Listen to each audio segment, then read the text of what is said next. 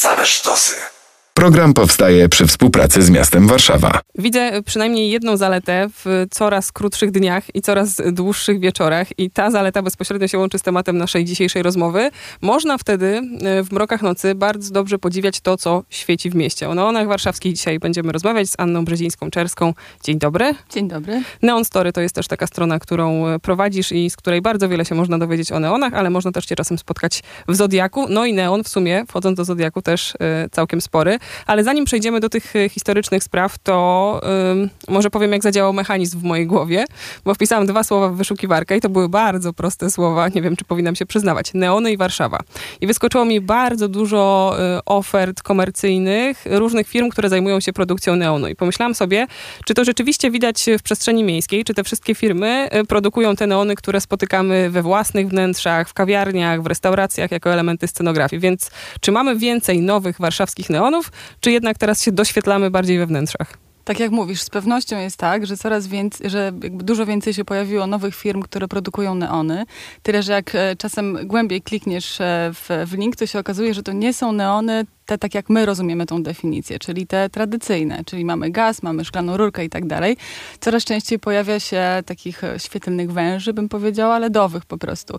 E, więc e, tak, z jednej strony ta tradycja jest jakoś tam kultywowana i mamy parę firm, które się w tym specjalizują, ale coraz więcej wchodzi po prostu nowych technologii, które tę nazwę neon wiadomo, ukochaną przez wszystkich, wykorzystują.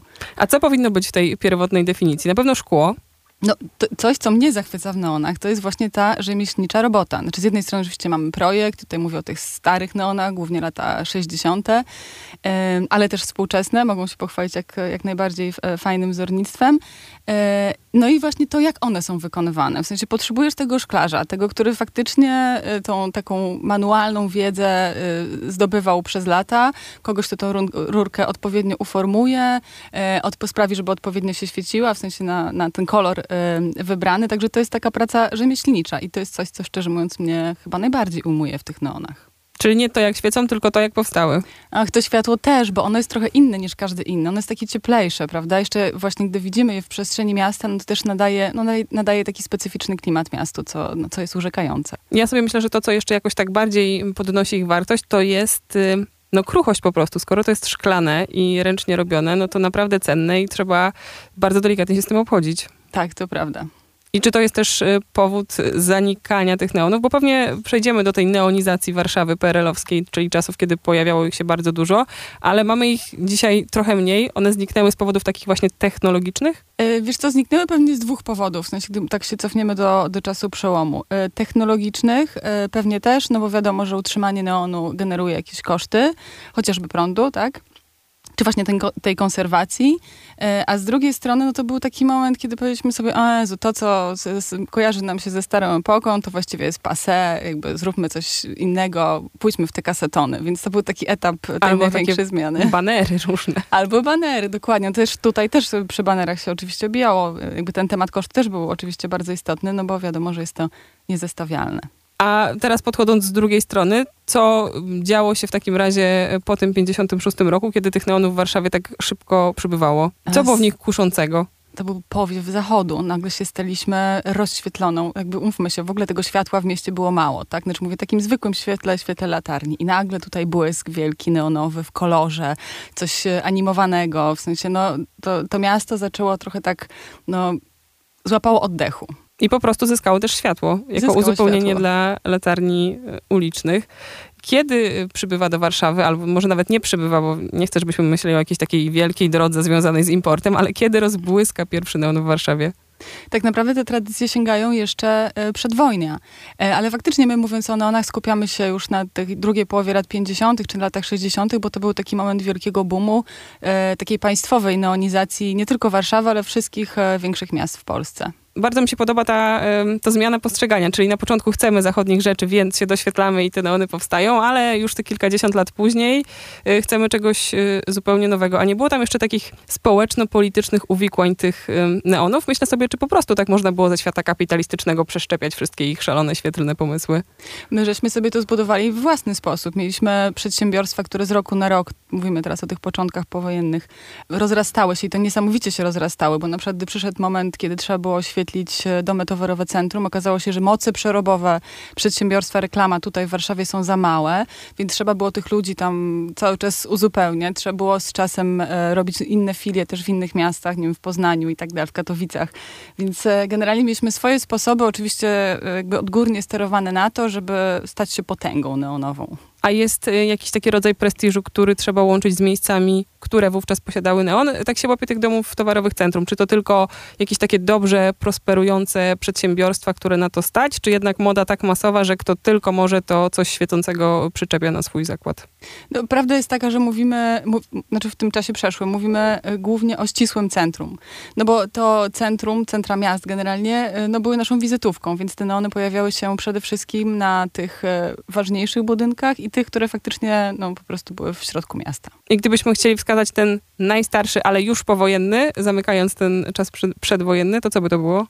Na dzisiaj najstarszy istniejący to jest y, Globus, który ostatnio zresztą znowu się w, zaświecił. On został y, odnowiony i tam troszeczkę ten układ kontynentów, y, tych wszystkich rurek jest odmienny od tego, co, co mieliśmy w latach 50., ale tak, na dzisiaj to ten jest najstarszy z tych świecących. Globus na Brackiej. Po sąsiedzku patrząc, to co, Zodiak właśnie w pasażu wiecha? E, no mamy tam jeszcze kilka w okolicy, ale skoro już jesteś przy Zodiaku, tak, Zodiak też ma neon, on został e, odtworzony. Jest minimalnie mniej, e, mniejszy od tego w oryginale, ale tutaj też historia jest fajna, ponieważ za, za jego przywróceniem stoi ta sama ekipa rzemieślników, którzy ten neon niegdyś wykonywali. Relaks też blisko? O, relaks to jest stosunkowo... Um, znaczy nowy, stary neon. Tak, on tak naprawdę aha. w erze COVID-u rozbłysł na nowo. Pamiętam taki moment, kiedy szykowaliśmy się do wystawy w Zodiaku, w której jednym z ważniejszych rekwizytów właśnie były neony. I z takim przerażeniem spojrzeliśmy na to, że neon, ten stary relaksu, ten boczny, malutki, jest zdejmowany.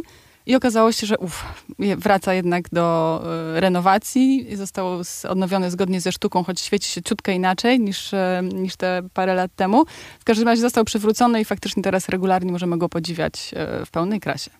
Na pewno trzeba też odwiedzić e, Plac Konstytucji współcześnie i poszukać, już wiadomo, siatkarkę, to mam nadzieję, że wszyscy znają i wiedzą, gdzie ją zlokalizować, ale co jeszcze nam świeci na MDM-ie i wokół? No mamy tą siatkarkę, tuż obok, przy siatkarce instrumenty muzyczne, też neon, który całkiem niedawno został, no tak naprawdę naprawiony po prostu. E, mamy Szwejka, który powstał z e, fascynacji właśnie tą siatkarką, tym, że jak to ona tak pięknie błyszczy, my też chcemy tutaj być widoczni. No i w ogóle to się wpisuje tak naprawdę w tradycje, dawne tradycje e, tej części miasta, gdzie tych neonów była cała masa. A, i mamy jeszcze gazeciarza. E, bardzo go lubię, ponieważ e, jest to taki ludzik z dawnego kiosku ruchu, który występował w całym mieście w bardzo, bardzo różnych formach. Ja się tak mrużę i próbuję sobie tego gazeciarza zwizualizować, więc poproszę o wskazówkę, gdzie ten gazeciarz. E, on jest, e, jak jedziemy od strony Pałacu Kultury, wjeżdżamy na, e, na plac, to po lewej stronie, tuż przy, przy Polonii. Mamy też e, nowy neon na Marszałkowskiej, względnie nowy. Myślę o takim neonie, który prezentuje Warszawę przeciętą przez Wisłę. Gdzieś tak, w okolicach Warszawę. Biura Architektury. Tak, na Marszałkowskiej. dokładnie no, to jest na, na budynku Biura Architektury. Bardzo go lubię, dlatego że to jest projekt, który powstał dzięki mieszkańcom de facto, e, gdyż jest to projekt, który zwyciężył w budżecie obywatelskim. To chyba jest taki najlepszy głos za tym, że faktycznie chcemy, żeby te neony się pojawiały i, w, e, i tę przestrzeń publiczną nam ozdabiały. I jeszcze dwa z centrum myślę, że warto wskazać. Serpentyna, która wydaje mi się, że ona jakoś tak spowszedniała, że na przykład ja o niej nie myślę w kategorii neonu. Ona po prostu świeci i tam zawsze jest. I sezam. Tak, tak, tak, tak. One są troszeczkę inne od tych pierwowzorów, ale faktycznie no, to są miejsca, które zawsze były oświetlone neonami i fajnie, że, że dzisiaj znowu możemy je oglądać. Ja tak przelatuję wzrokiem i skupiam się na tych neonach, które przetrwały, które widzimy, które gdzieś tam się już ten krajobraz na stale wtopiły, ale czy jest w twojej głowie, albo może i nawet sercu, taki neon, którego już dzisiaj nie widzimy w Warszawie, a uważasz, że to bardzo szkoda, że nie udało się go gdzieś tam odratować, odrestaurować? Zdecydowanie. Kino Atlantik, czyli najpiękniejsze, najpiękniejszy neon kinowy w Polsce, moim zdaniem. E, niesamowita, olbrzymia konstrukcja, tam na kilkanaście metrów, osiem odcieni e, niebieskiego. No generalnie naprawdę bardzo taka fantazyjna kompozycja która też była ikoną dla tego miasta. W sensie to było takie miejsce, które znajdziemy w no nie wiem, na, na fotografiach, filmach, w sensie pełniło taką rolę scenograficzną dla Warszawy.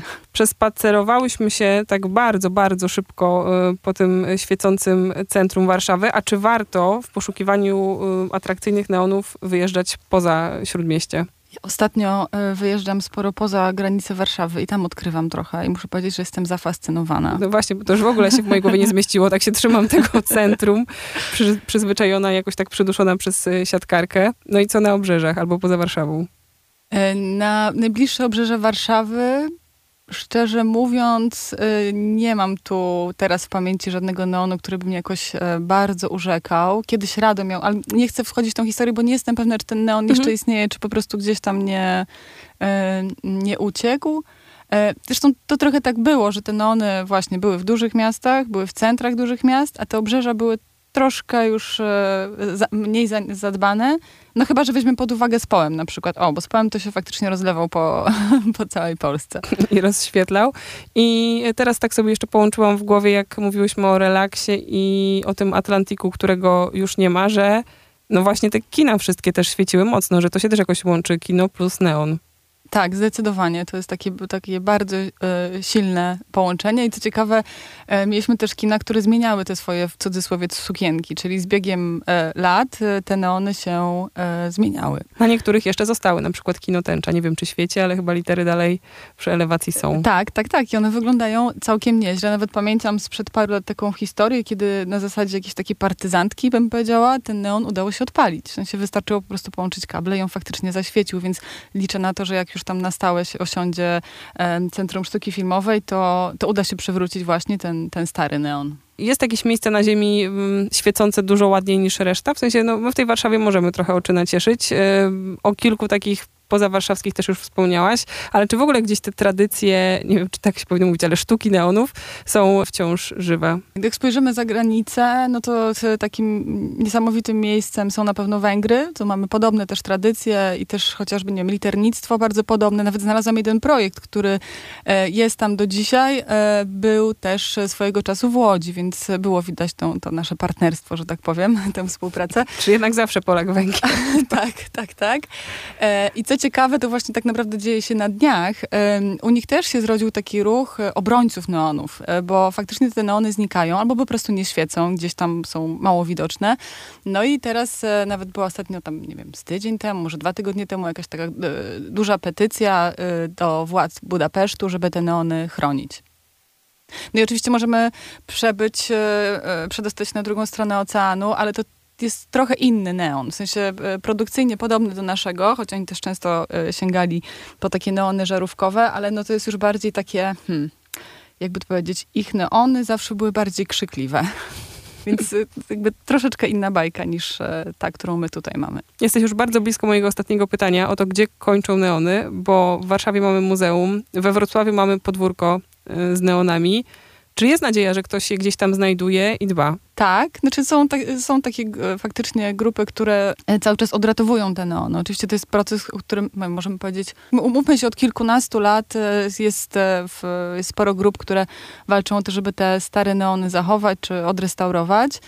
I we wspomnianym przez ciebie Wrocławiu na przykład teraz powstaje drugie miejsce, takie bardziej otwarte nawet niż to podwórko, w którym mam nadzieję, że wkrótce będziemy mogli, mogli oglądać te neony, które przez lata gdzieś tam są, są skrywane po magazynach. Anna Brzezińska-Czerska, neonstory.pl. Tam też mapa, bo my tak e, szybko przespacerowałyśmy to neonowe centrum, ale gdyby ktoś chciał na spokojnie doczytać e, skąd to się wzięło na danym budynku, dlaczego świeci i za czyją sprawą robi to nadal, to jest to całkiem dobre źródło e, informacji. Bardzo dziękujemy. Dziękuję również. Program powstaje przy współpracy z miastem Warszawa. Same sztosy.